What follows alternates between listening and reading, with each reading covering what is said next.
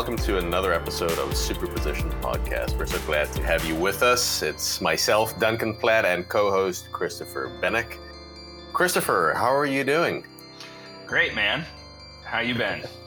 I am doing well, thank you. I'm doing well. Another week uh, of of uh, interesting COVID nineteen quarantine.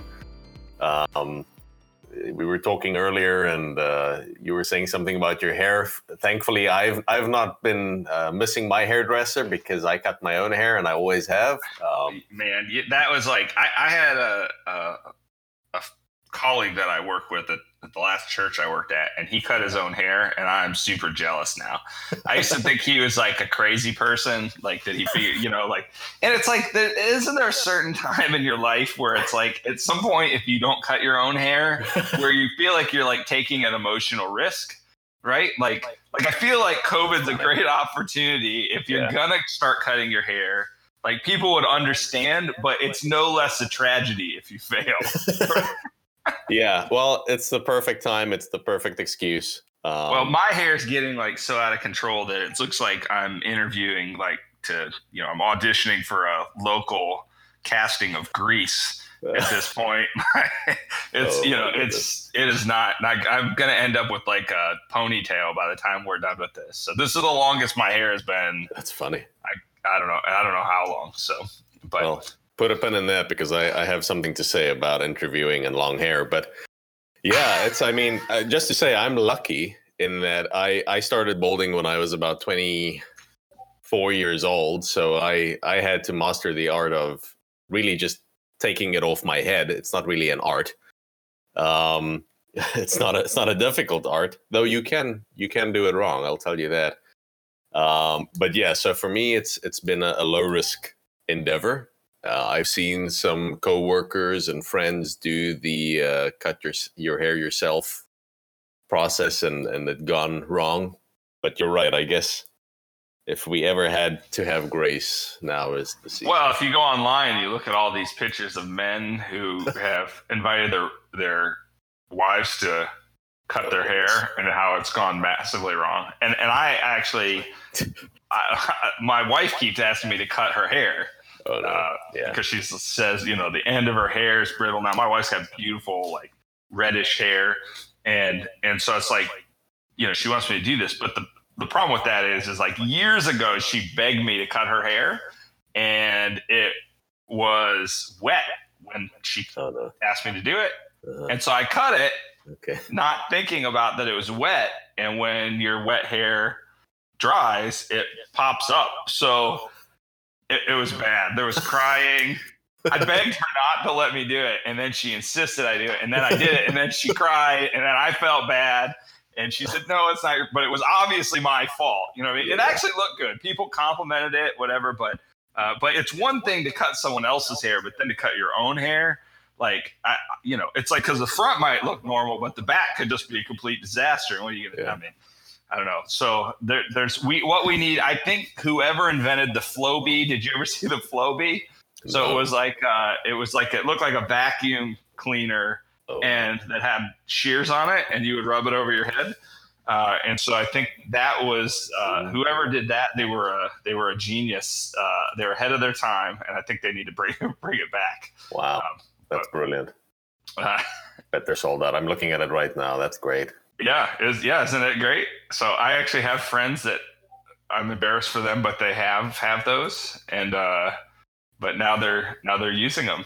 Hey, they were real. a couple of years ahead of the curve. I I think they have to. This is where we need automation. We need yeah. we need something that we can hook to our chair, and uh, and it will allow us to uh, just you know cut our hair for us. It'd be great. So, but, you the Jetsons. Uh doorbell. Yeah, that, that's right. Exactly. Exactly. This is this is what robots were made for. My yeah. if you give my Roomba, give my Roomba some scissors and, and allow and allow it to go to work.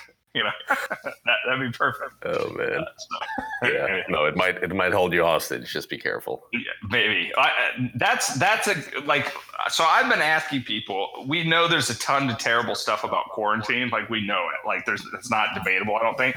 But I've been asking people this. What is their favorite thing about quarantine? Yeah. So what, what's your favorite thing about quarantine? What is my favorite thing about quarantine? Um, wow. See, uh, this is difficult because not much has really changed for me. Um, but I'd say probably the biggest thing that has changed that I do love is the fact that I get to see my wife far more often. Um, and that we have, whether we like it or not, a lot more intentional time together. And I think that's great. I love that. I really do love that. How about you? Um, well, I, I, I like that I get to hang out with my family more. Uh, I think that that's good. Um, I, I, there's a whole bunch of stuff actually I like about quarantine. Like um, I, I like the fact that there's not as much pressure on us to have kind of a standardized schedule. I think that's that's good. Like I think Oh, that you can you can work a lot. I, I at least can work a lot more effectively if I'm like able to kind of pay attention to my biorhythms. So I've never understood why um, Americans are so crazy about like if you're tired, you can't go take a half an hour nap. You know what I mean? Like, and people work through it. So instead of taking a nap, people would rather instead of taking a nap, they would rather like be unproductive for four hours afterwards. You know what I mean? Like, which makes zero sense to me. Like, so it's always like I would rather take a nap and then get back up and work hard for four hours. Yeah. Uh, that that makes a lot. You know, makes so just on that, something interesting that I that I read this week, and I'm not I'm not going to go too deep into it, but I think people are adjusting their rhythms a bit more, and they're being more flexible in terms of of being cognizant of what they need to do and what they want to do. But I saw a Bloomberg article that referenced um, just some research into this topic. You know, people have been saying that they feel like work is so much longer now that they're working from home. There's Yeah. many reasons for that, but they found that the average person does work three hours more under quarantine. Really? Yeah. Because you don't have a specific, because you're not leaving the office. Uh, it's difficult to create that work life balance divide that, you know, that the dichotomy between work and life. And so, you know, people just, you know, sit with a laptop next to them while they're watching Netflix or, uh, you know, they might take a break and get back to work. And when they look at the clock again, time has flown by. So it really is interesting. Yeah, that's crazy. Well, you know, there's been all these movements for people to, I mean, pretty big corporations have talked about um, uh, how how can you have a, a four hour work day or things like that. So where you allow people to kind of do the other things they need to do, and and I know a lot of uh, there's several com- countries in in Europe that have kind of focused on some of that stuff. So I, I they they seem to indicate that productivity goes up. Now I, I suppose that probably is vocation specific, right? Like so like if you are an apple picker, I don't know that you pick more apples uh, you know, if you can do it whenever you want to do it, or that you would do it more in four hours. So I think I think that assumes certain kind of technological advantages.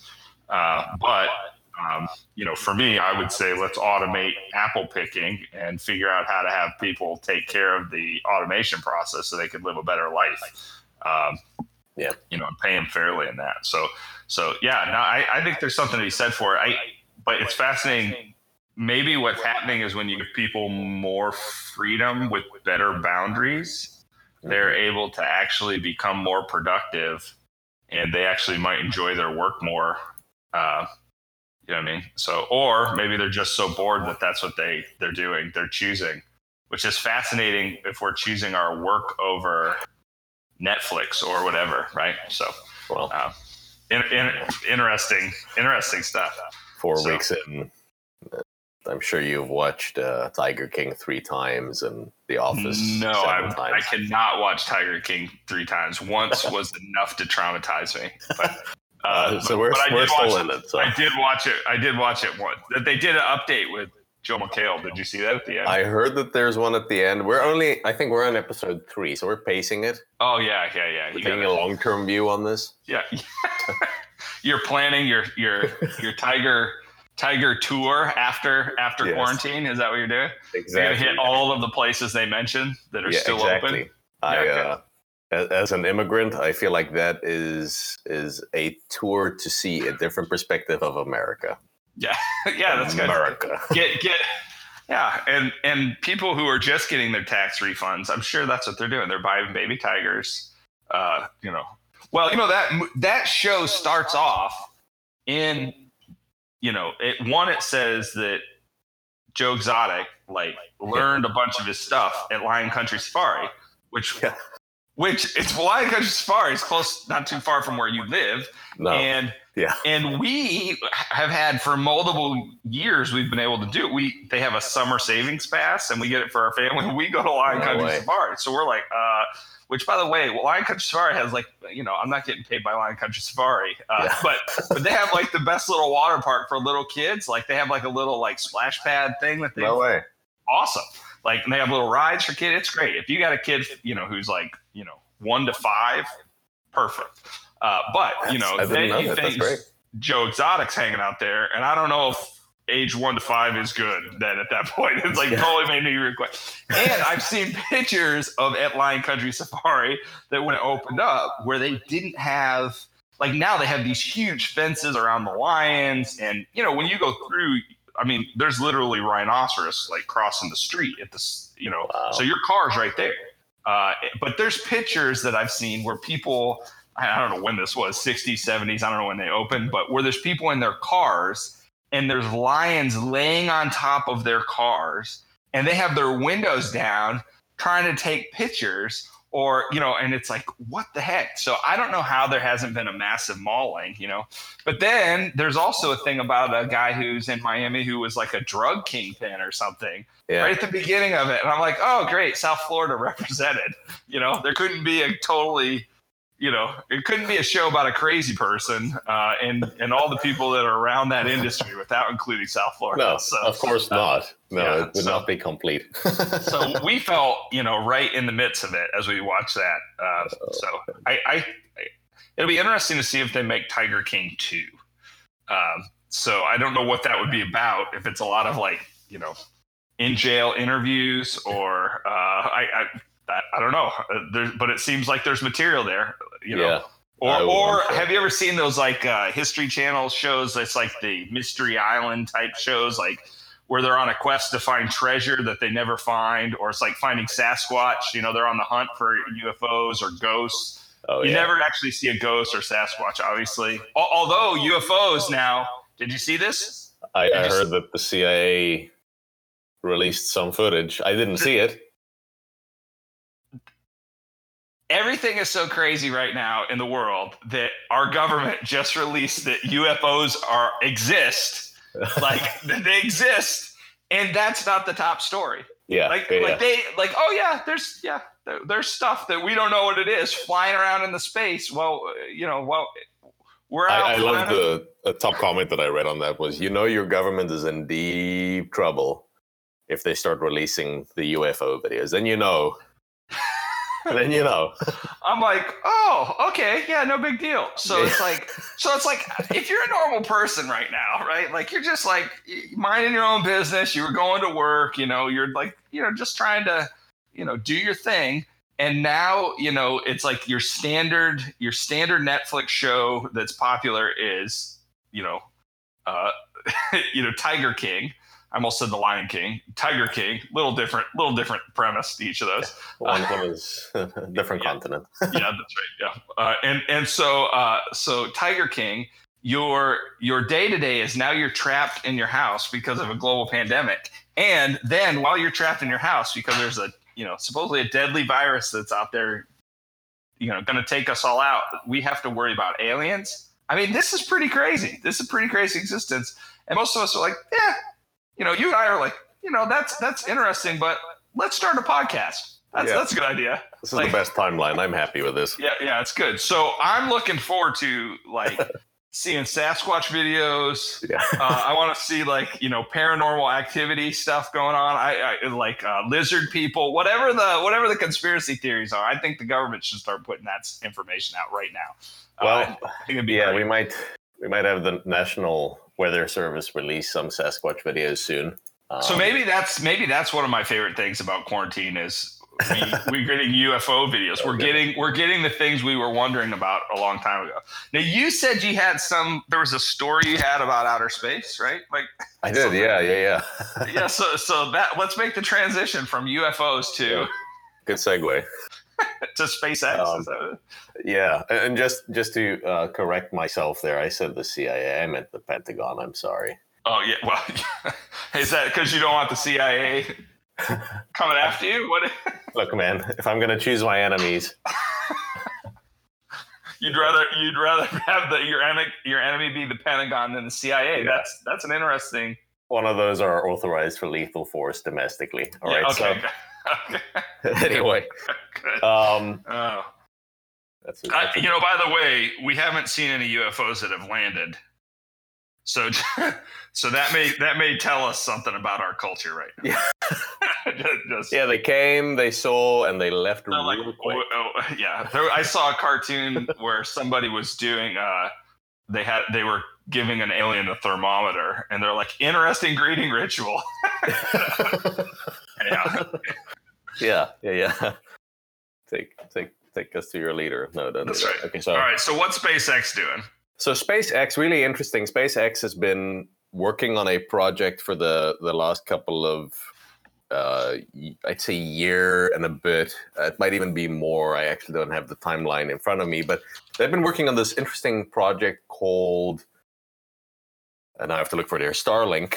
Um, and the premise behind Starlink is uh, Elon Musk identified uh, I mean, even in his career, he identified some of the biggest challenges that the world faced, and uh, you know, he helped invent PayPal, and then he invented Tesla, and all the, the, the remarkable patents that, come along with with uh, with Tesla and all the solutions around that. And with SpaceX, one of the challenges that he identified was, you know, we might have great internet here most of the time. Um, but the rest of the world might not. And if you think about rural America, there's a lot of challenges in delivering stable, low latency, high bandwidth internet. And to solve this, uh, Elon and the team at SpaceX came up with this concept of launching well over 4,000 low orbit, low Earth orbit uh, satellites that would create this grid around the Earth. 4,425. Wait, 4,425? Four thousand. Okay, all right. Yeah, it's it's a. So it's kind of like uh, like a Skynet. That's actually a missed opportunity, I think. Um, yeah. yeah. I'll tweet him that later. Uh, yeah. You should you should tweet him that later. Yeah. um, so anyway, I don't, know, I don't know. We well, in a second, let's talk about Elon's tweets. But yeah, okay. let's not do that.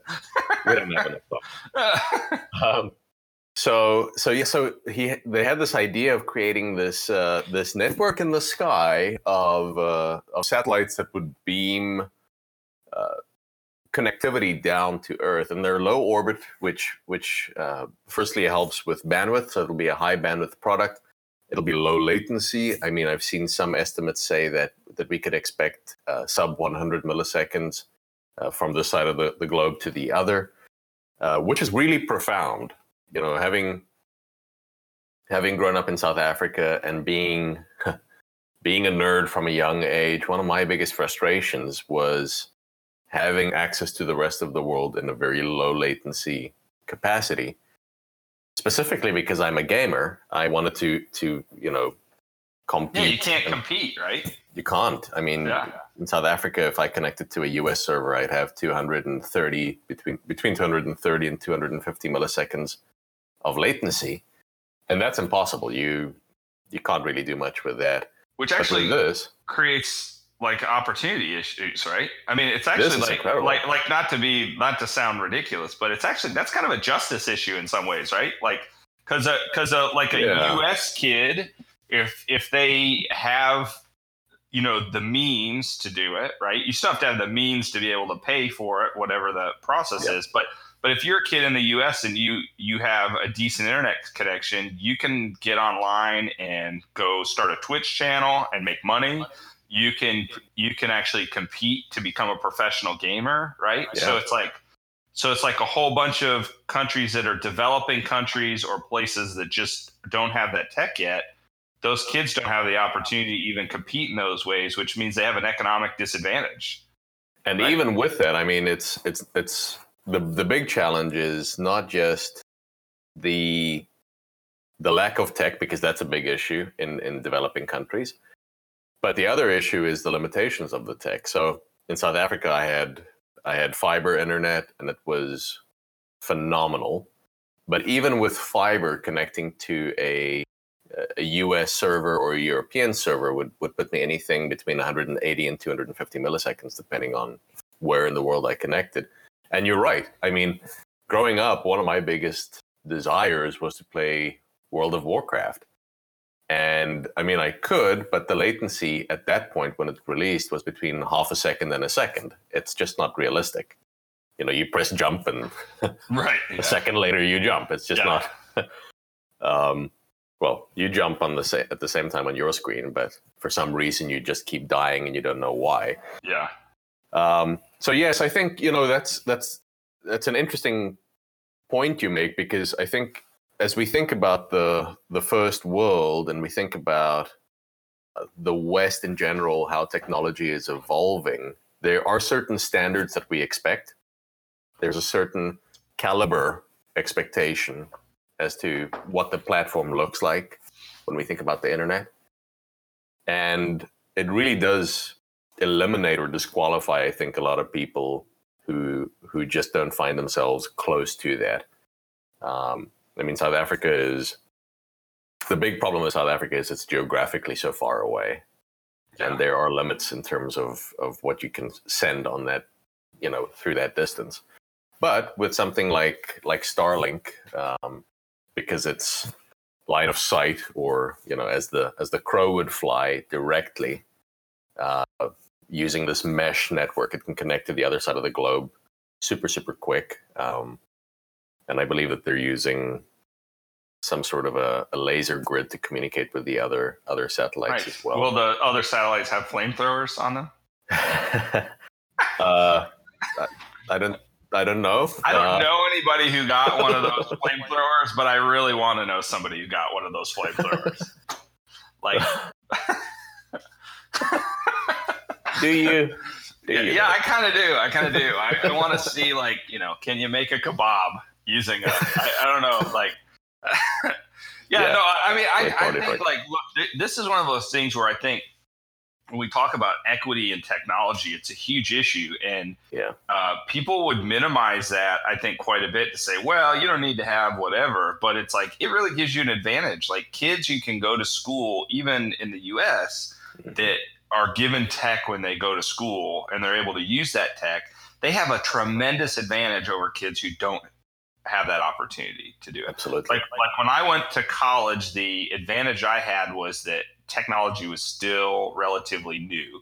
And so, you know, I, I grew up in a trailer park for most of my life.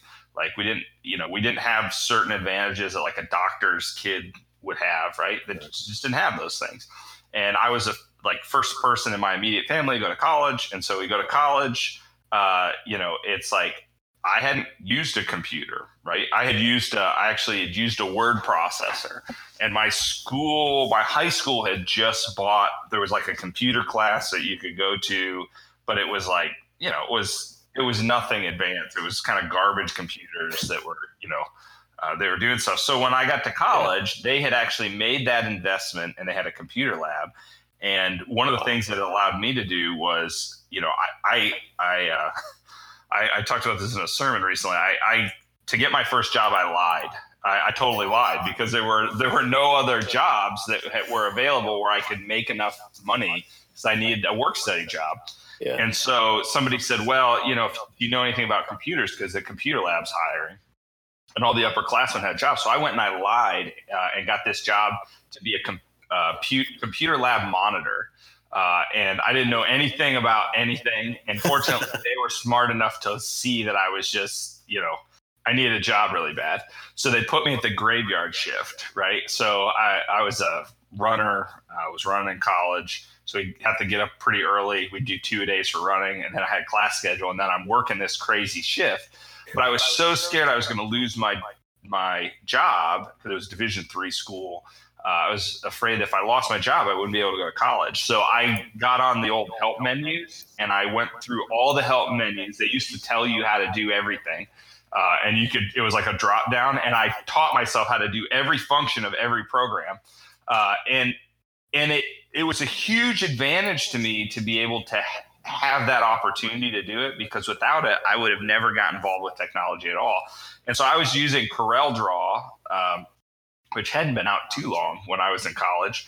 And I was teaching myself Corel Draw. And what I didn't know is I didn't know that a lot of people didn't, there weren't that many people back then that knew how to use any kind of, you know, it wasn't like now where everybody has Photoshop or whatever, and, and, people kind of a general. So I taught myself to, I was teaching myself and I drew something. I don't even remember what it was. And when I came back to work, uh, to come back to the lab, the guy who was from the computer center, kind of the main hub at the at the college. My school was really little.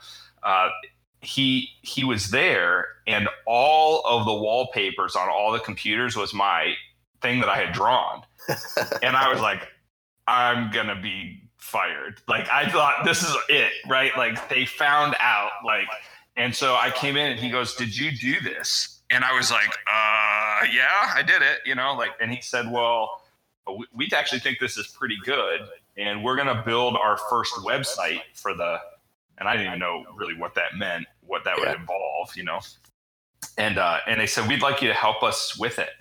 And so I ended up getting a job working for the main computer center. And eventually we ended up, I ended up you know, I wasn't the most techie person that was there. We had people, we had actually a computer science major, which was something completely different than what it is now.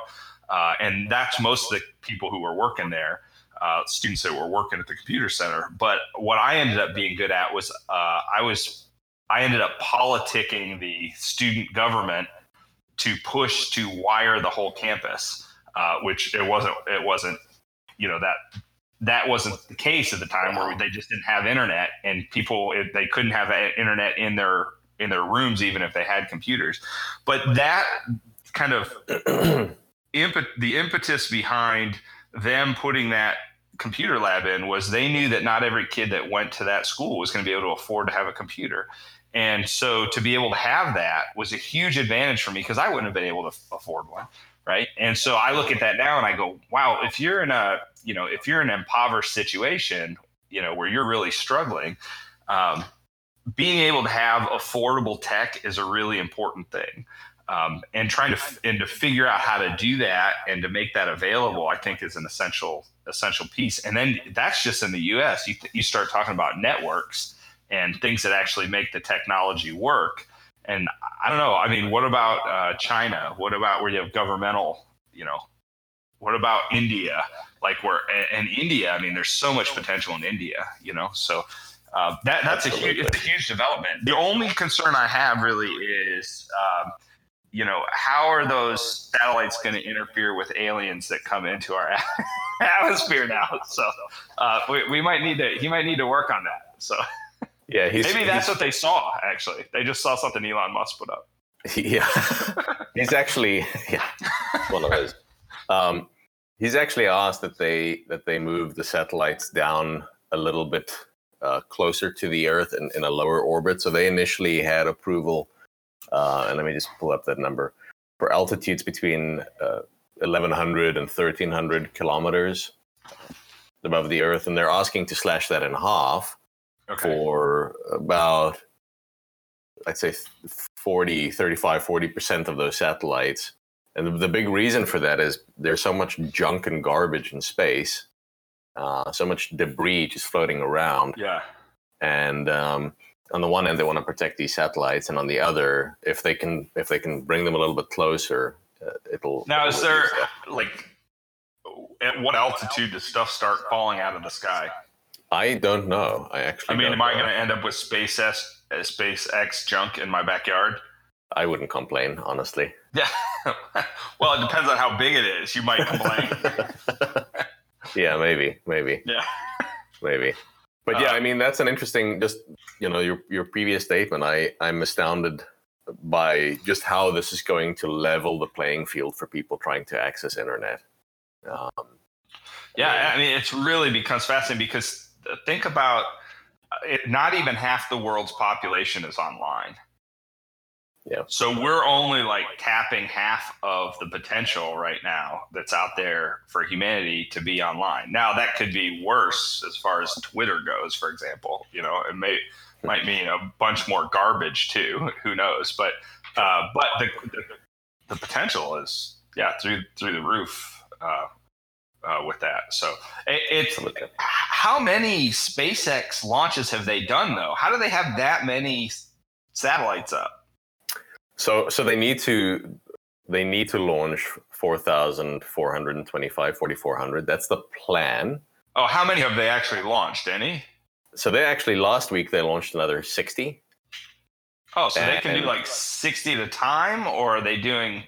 I think so. I, am not. I'm not sure what their payload capacity is. I mean, now that their rockets are reusable, I guess that probably makes it easier, huh? I think it helps a lot. But they have 420 operational Starlink satellites. Um, how many how many more Teslas has he launched into space? That would be the... That's a UFO, I guess. Yeah, yeah, that's what that's what they saw. That came back into orbit. Yeah. Uh, now that thing's so, got to be out of our solar system by now. I would yeah, imagine. it's in it's in Jupiter. Is it? Maybe there's probably some story somewhere where that's exploded or something at this point. We, it's now a Saturn. Is it Saturn? oh, it's a, a Saturn. That's terrible joke. Yeah. Sorry. Um, I had a Saturn. I liked those cars when they came out. we bought another one, and then the oh, yeah. second version was terrible, and then that's why they don't exist anymore. Uh, the the I think the what what's interesting about this story, um, just I think why it's relevant to talk about it today is I, have been hearing about this for a while. A lot of people have been hearing about this for a while, and I think, um, as with as with all great things in the world, it seems to always take longer than expected. But the good news is with these launches that happened last week, with the the 60 additional being added, uh, they're looking at doing a private beta internally with SpaceX and possibly Tesla employees uh, within three months. Wow. So this is, could be soon. Yeah. And they're looking at doing a public beta in about six months. So what's it cost? That's going to be the question. Yeah, that's going to be the big question, and and what the, the throughput would be on that. Uh, but I think this has the, the capacity and the potential to to possibly shake up the way we do global roaming with with mobile phones. Yeah. Well, it'd be really great. I mean, I think about being in South Florida here. Like, uh, we get a hurricane, yeah. and you can't get access. I mean, you're you're because you're wire based, you're stuck on everything. So if you actually have satellite, it doesn't matter. And and what and why that's important is having that communication, having that having the ability to communicate more quickly allows people to be able to get aid more quickly. So if you're in like Puerto Rico, for example, one of the things I've argued for a long time is is that in Puerto Rico, the challenge when they have a hurricane is never that supplies don't get there fast enough the problem is, is they're sitting off the island uh, while they're trying to communicate how they actually dock boats, how that how do they get them to places. They don't know where there's actual need because everything gets shut down. So yeah. if all of a sudden you just had even basic telecommunications you were able to have, uh, that would change people's situation and disaster relief in in a major way. Absolutely. Um, and so, of course, I don't know what weather does to those things, like immediate weather. Uh, it'd be that'd be interesting to I don't know you know like is it like having a dish TV or whatever? You know yeah. you know like are we all gonna have no clouds.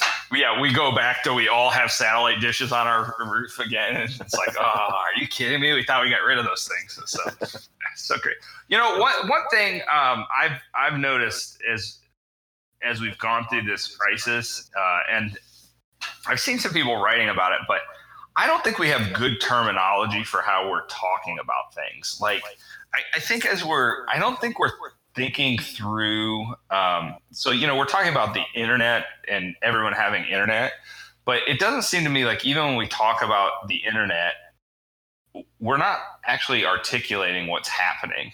And so I, have seen different people um, talk about how they're doing virtual, you know, everything they're doing is virtual but it doesn't actually what they mean is they're doing it digitally you know what i mean they don't mean they're actually in an immersive reality Right. You know what I mean? Uh, so like a church says, "Oh, we're doing a virtual service," and really what they're doing is they're broadcasting one way, right? They're they're not even there's not any engagement. It's a one way thing where they're where they're creating something, and then um, you know there's kind of like online situations where people um, are engaging through Zoom or whatever, where they're actually there's engagement. It's not a one way thing, you know. And then you know, virtual is actually where you're immersive. You have an avatar. You you know what I mean.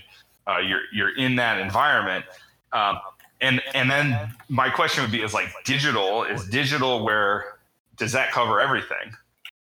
You know what I mean? Is that like an over like so so I, so I think it's it's kind of an interesting thing for us to like start thinking about the language uh, as we talk about this stuff because if we're talking about the internet going more globally, you know what I mean? Uh, I think it would be helpful. And then you take that and you take like these kind of more existential questions about like, oh, are we in a are we in a simulation or are we in a you know uh, uh, like a what'd you say before like a game uh, like a, not a server. I forget what you said. Not a, a engine. a game engine, right? Yeah. So like, are we in a game engine, right? Like, um, you start thinking about that, and it's like, well, is what we're doing right now virtual? Like, am I actually, you know what I mean? Like when Jesus came to Earth, is Jesus is Jesus an avatar of God? Like, I mean, that that's like, you know what I mean? You start thinking about, it, and it's like, like, oh, that's interesting.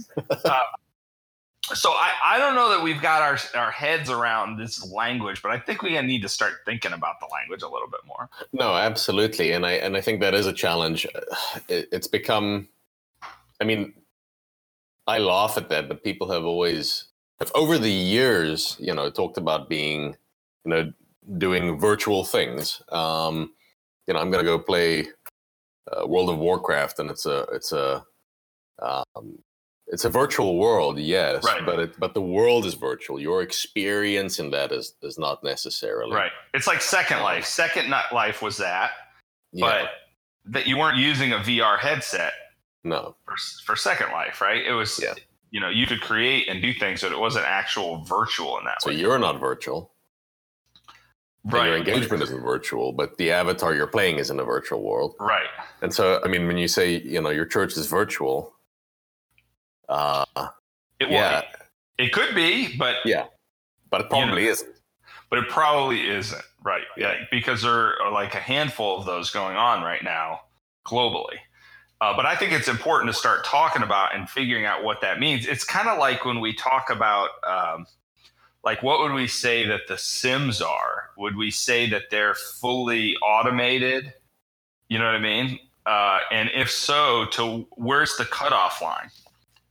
Like, are we fully automated uh, as human beings? Like, I think those are conversations we have to have. Like, what's in between? Because I, I made this argument about alternative intelligence instead of saying artificial, because I think it's really important. Like, my cat is not artificial. He's, you know, uh, and, and virtual in a very general sense does mean digital, I think, is what it means. Uh. But you know, is digital really the a good expression either? Because are there other ways to think about that? Uh, you know, people uh, who do information uh, theory for a living. Um, uh, uh, there's a guy I'm probably gonna say his name wrong, Vlatko Vedral.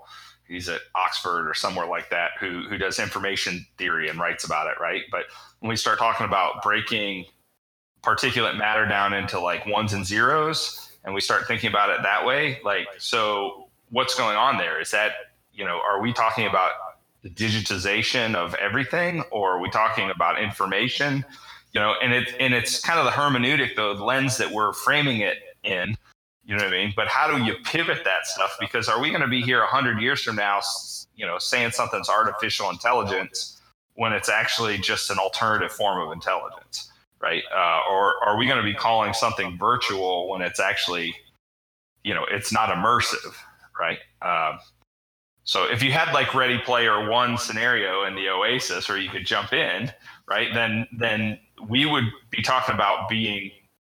I mean, would you still say that's online, or would you say that that's something else? Like I, I think it's. I just think it's as we think about these things, we don't have good language, and if yeah. Musk is going to be you know, now now we only have like half the population having that conversation, right? Like, um, you know, I think we those are conversations worth having uh, and worth correcting our language about. Because because even when you advertise, if I say I'm having a virtual service or I'm having an online church, those mean different things to people when they hear them, right? When it, it could just be I'm live streaming. Live streaming is really different, right? Um, you know, there's I mean, there's a, even a difference between Zoom and just like live streaming. So if I, you know, like so if I'm streaming on Twitch, there's a chat where people can engage, right? But they're not. I don't see them. They can't yeah. talk to me uh, in the same way, right? Whereas in Zoom, you actually have interaction.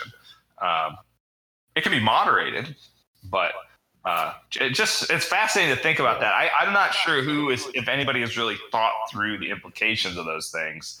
Um, but but the more I see, it just irritates me. Like it's a more of a pet peeve for me to ever see everybody say, "Oh, we're doing virtual stuff." It's like, no, you're not. Yeah, where's your avatar?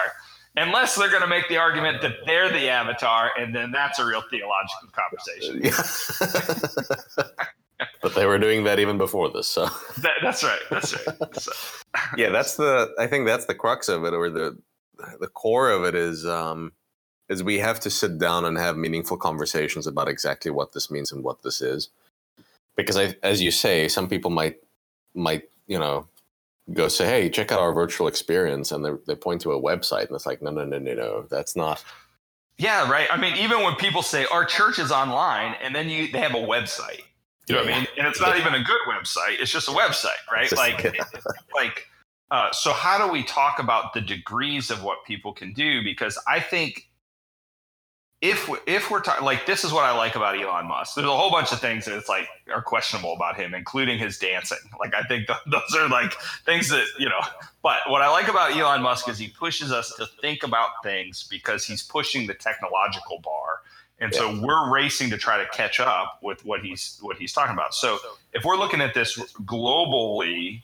And we're and we're going to start saying, okay, so we're talking about more people being, you know, online then then what does that mean for us as far as our verbiage? And how do we start to communicate these things? And i almost wonder if there's better if there's better verbiage in other languages that would allow us to you know to begin to like talk about this stuff. Like if, if there's something that's actually more comprehensive or more specific um, i don't know the answer to that but yeah. but it would be it's fascinating to me the way we talk about these stuff and because it comes down to trying to get our understanding our how we exist and the forms at which our existence can take right? I think the challenge is you know the way in which you're approaching this is very meticulous systematic almost academic.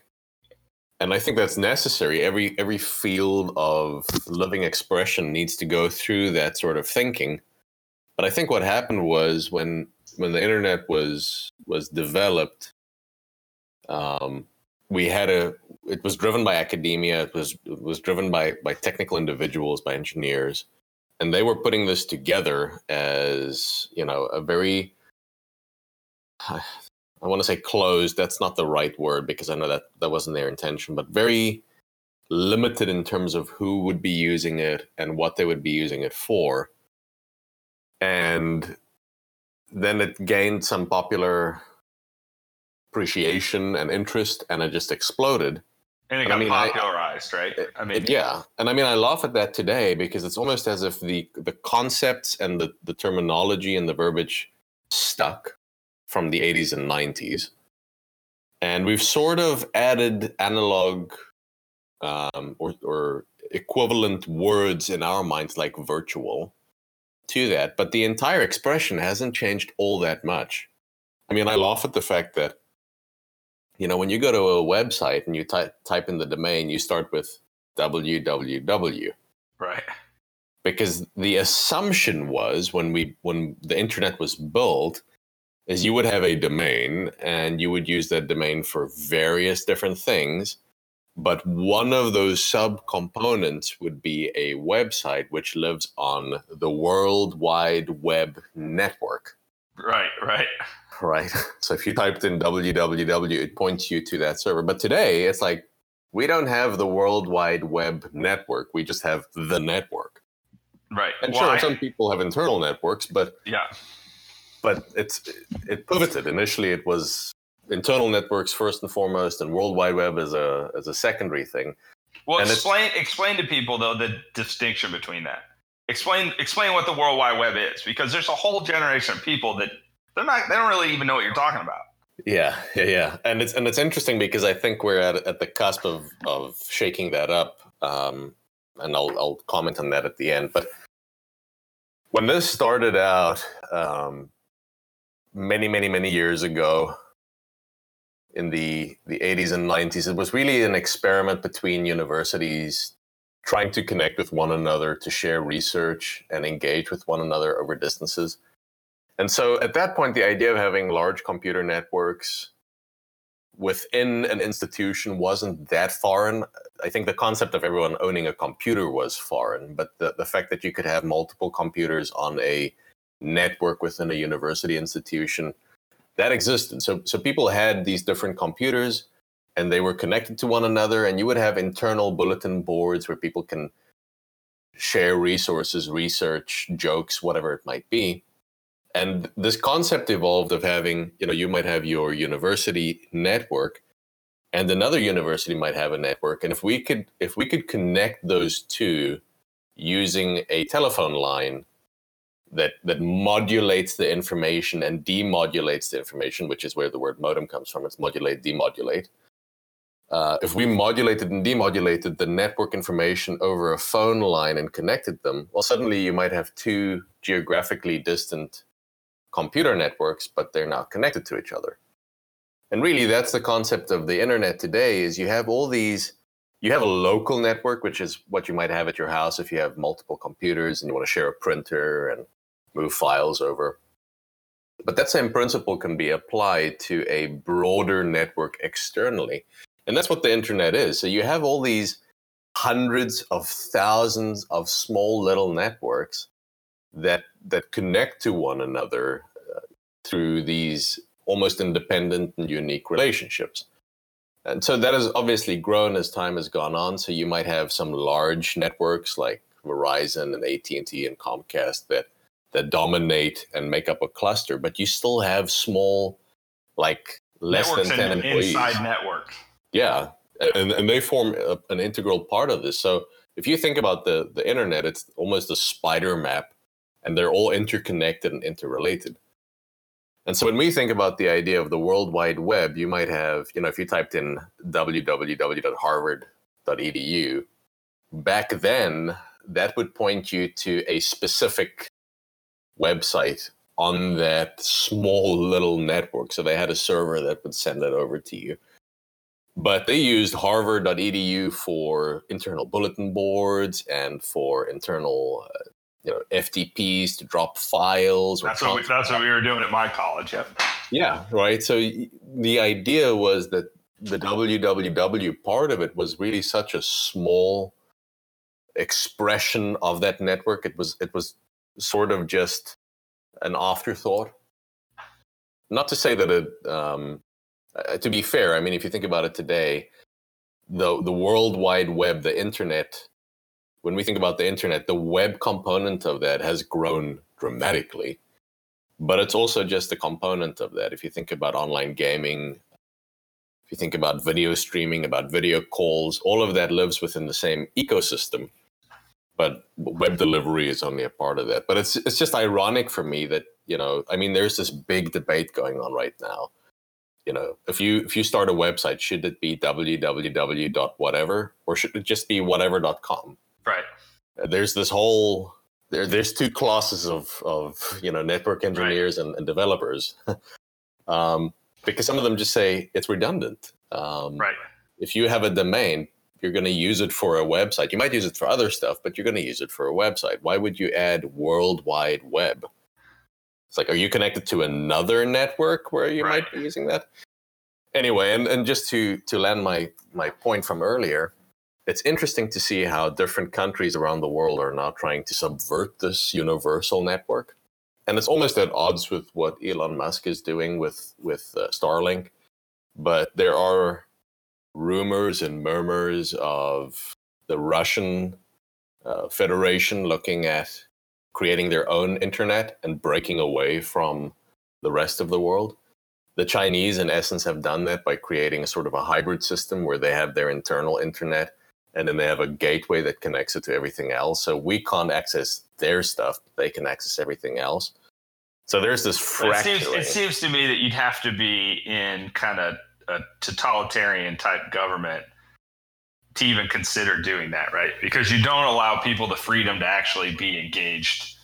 At least at, I mean, at least at the capacity that they're able to be engaged on the on the web, right? Because they just don't have access. What you're doing is you're really limiting people's access.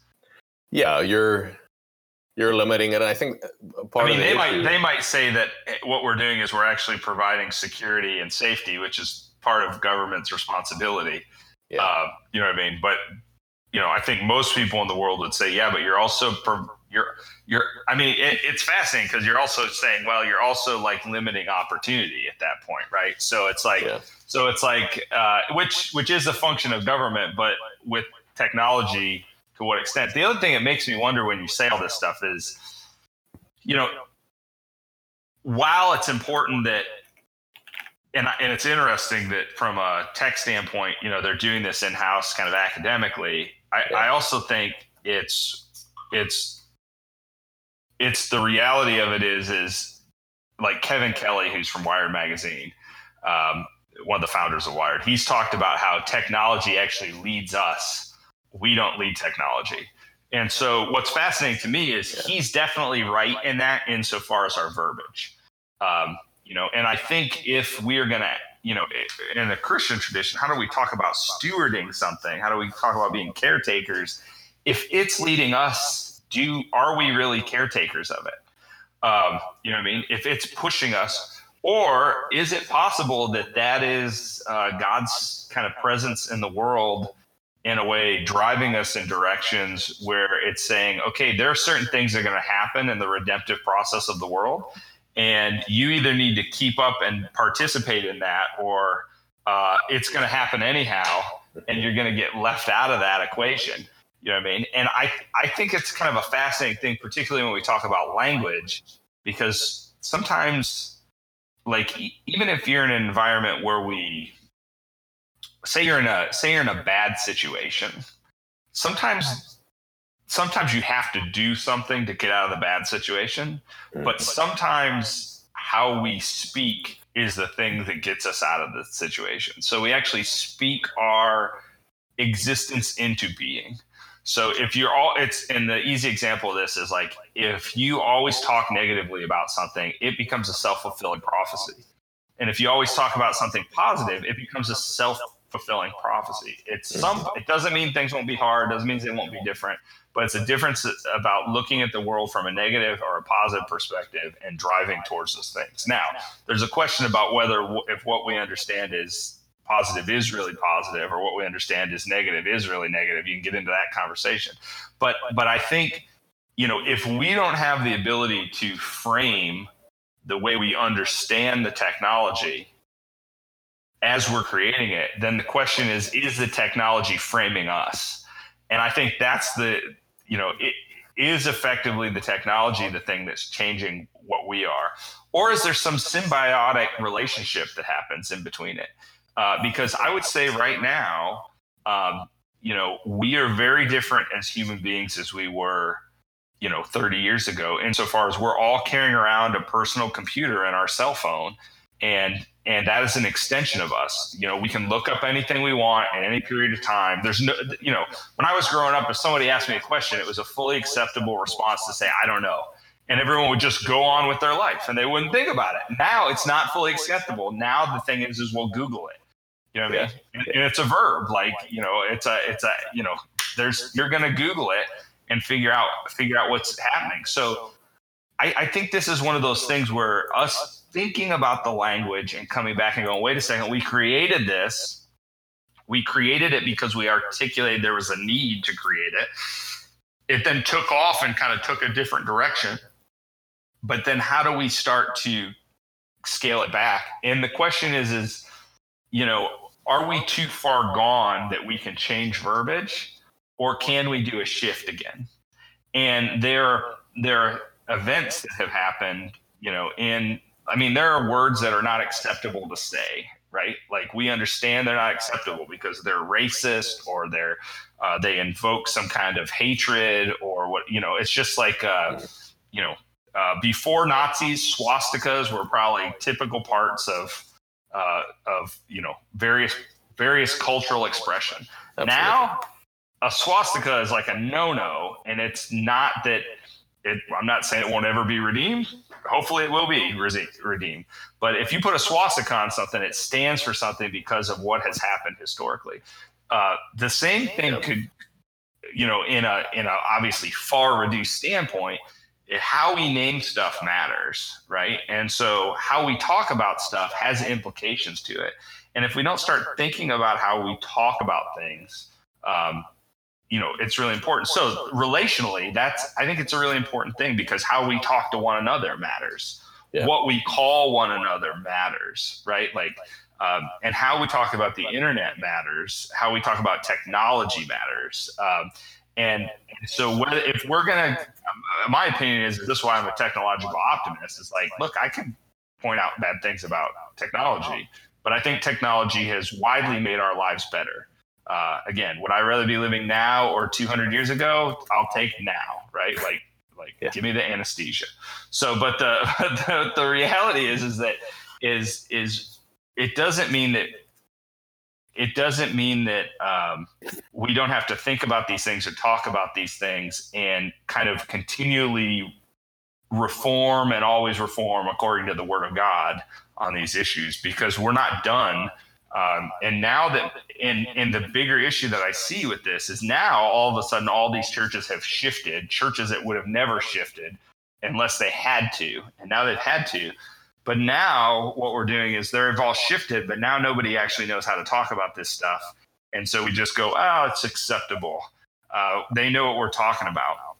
I actually think a lot of people don't, and actually um, and I actually think people are probably hurting their value proposition in some way, shape, or form because uh, there's an expectation people have as to what they're doing, and when they com- they miscommunicate about what that is, then people's expectations are higher than what they're receiving, and then they're disappointed, and then they lose people because they set a false expectation.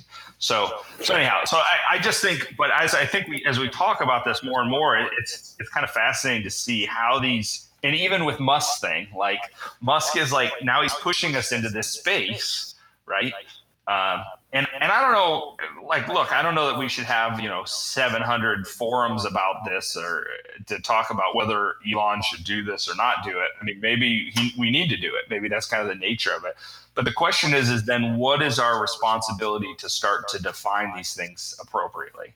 Uh, and you know, and how do we how do we think about that as we move into alternate forms of existence and reality? Because that's what this is. I mean, uh, you know, 25 years ago, there were not this many Zoom calls happening. That's a matter of fact, right? Like, we weren't doing this. We just weren't doing that, you know. Um, and and so it's it's you know, I say stuff. It's like you know, I tell my son, it's like, yeah, you know, mommy and daddy were born before the internet was a popular thing. And he looks at me like, what, what are you talking about? Like, how old are you, Yoda? You know, like, and so, and so it's uh, figuring out, figuring out how we define ourselves, I think is, is an ever increasing thing. And I think why that's when we kind of break all this down is I think it actually shifts our identity as to who we are as people.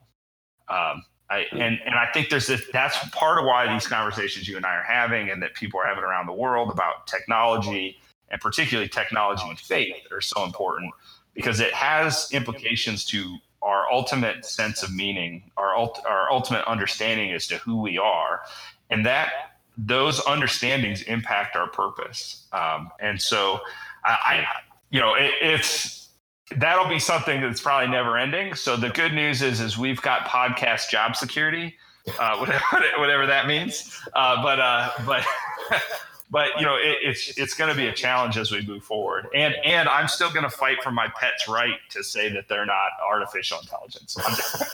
so, you know, or those aliens. Like I, I gotta find out about those aliens. Like I, I need to know more about the aliens. I need to know what that thing was. So I and, and my question is, it's an un, why is it that it's this another this another verbiage thing. It's an unidentified flying object. So we say it's an alien, right? But when it's an identified flying object, it could still be an alien, Yeah. right? Like Yeah, it doesn't it doesn't change that. So why is UFO, you know, more more impressive to us than an identified flying object? Like that's that's my question. If it's an alien, it's still an alien. Like if I can say it's uh, you know, uh, it's the Borg coming for us, like you know, like That's not exciting. I am sorry. that's just not as exciting because we don't know. There's no mystery in that. Yeah, It's a little green man. That's not that's not exciting. Uh, you know. That, I need at least nine episodes of intrigue. Yeah, that's right. That's right. That's right. If it's not, if it can't be on the the front of the National Enquirer or TMZ, then Yeah. uh, then it doesn't count. Sorry, no. That, that's right. that's right. UFO videos, pff, whatever. Yeah, well, yeah. I mean, so now we're back to Sasquatch. Jeez, you're our only hope. and he's even doing those like beef jerky commercials or whatever. So that that's that's even worse. Even know. worse. So. All right. Well, I think I don't know how much further down the rabbit hole we can go than that, but uh, but we successfully uh, spun out of control. Hopefully, Elon Musk's uh, satellites are far more uh, in control than that conversation was. But uh, for all of our sake. Uh, do we need, we need to probably have uh, Skynet insurance now for our homes in case they get too close and they, they land on one of our houses? yeah, I'm sure. I'm sure that's something you have to look out for in your Do you- insurance. Do you have recourse if a satellite falls in your house? I, I think we should ask. I, That's a good question. I there's a lot of them in the air now. Space Well- garbage. Do they all burn up in time? Are they small me- enough where they're guaranteed to burn up? let me let me add to your paranoia. Because because the 4400 wasn't enough. Um so SpaceX is, has also according to this article in Ars Technica floated the idea of launching another 30,000 satellites. What, 30,000? Yeah. How, how does that work? Are they know. touching? Why don't they just make a space station around the Earth? yeah, that's actually all- it's actually a coating. it's one big antenna around the Earth, and that's how we'll get there. yeah, I mean, wow, that's amazing. Uh, so, how many satellites are actually orbiting Earth right now? that's a good question. Let's see. Wow, there are two thousand two hundred and eighteen. So And he's trying to put up how many? he's he's gonna need at least forty four hundred for. So he's going to double the amount that are currently in outer space. more than double. And then Double. he's talking about 30,000 on top of that. Yep. Boy, that really complicates that Virgin space flight. Like that can, you know, Because like That's where you're the issue. Fly into. Is if you have all this all this space garbage, How are you going to even get a how are you going to get this a shuttle or anything up there? that's a conversation for another day. Um, and I'd actually recommend watching. There's a a Kurzgesagt YouTube video on this, where the issue is they explain it so eloquently. But if we don't take care of space garbage, uh, we might lock ourselves into this planet forever because leaving the Earth would be so. Wait, wait a second. So it's like Earth quarantine? Yeah. I can't relate to that at all. Oh my gosh, it's horrible. So on that dystopian uh, reality that could be coming to uh, to a planet near you, like the one you're on, I think we should wrap with that. We'll On just that bombshell. leave people with, you know, leave people with that. Uh, let's figure out our Sorry, own folks. language before we're trapped, uh, and maybe and Yeah. maybe we can figure out. Uh, maybe we can figure out how to present ourselves from being trapped by space garbage. That was that's that's like uh, the Rock has another movie he can make, so he's going to save us from space garbage. That's good. That's awesome. It's amazing. Uh, All right. Well, Good. Yeah. all right. Well, I, that conversation did not go at all how I thought it would go, but I'm so uh, sorry. Should have. I should have led with that. Not not ended but, with that. but but that's good. But we'll pick up with space garbage uh, next week, um, and hopefully we'll figure out how to fix that problem. We'll work on that this week. Absolutely. And at least we, you know, the question is, is should we talk about it as space garbage? That's or are the, is there different verbiage that we need to talk about it? yeah, I'm, I'm not referring to the satellites as space garbage, but inevitably, Actual garbage. yeah, there is actual garbage in space, and that's that's Oh man, this is yeah. That that's we definitely need to talk about space garbage in a future episode. So, all right, everybody. Well, thank you. We appreciate you joining us for our strange and confusing conversation this week. Uh, we'll we'll uh, we'll see you next week. that's a Have a good name for the podcast, Christopher. Yeah, that's right. Yeah. Take care. Take care.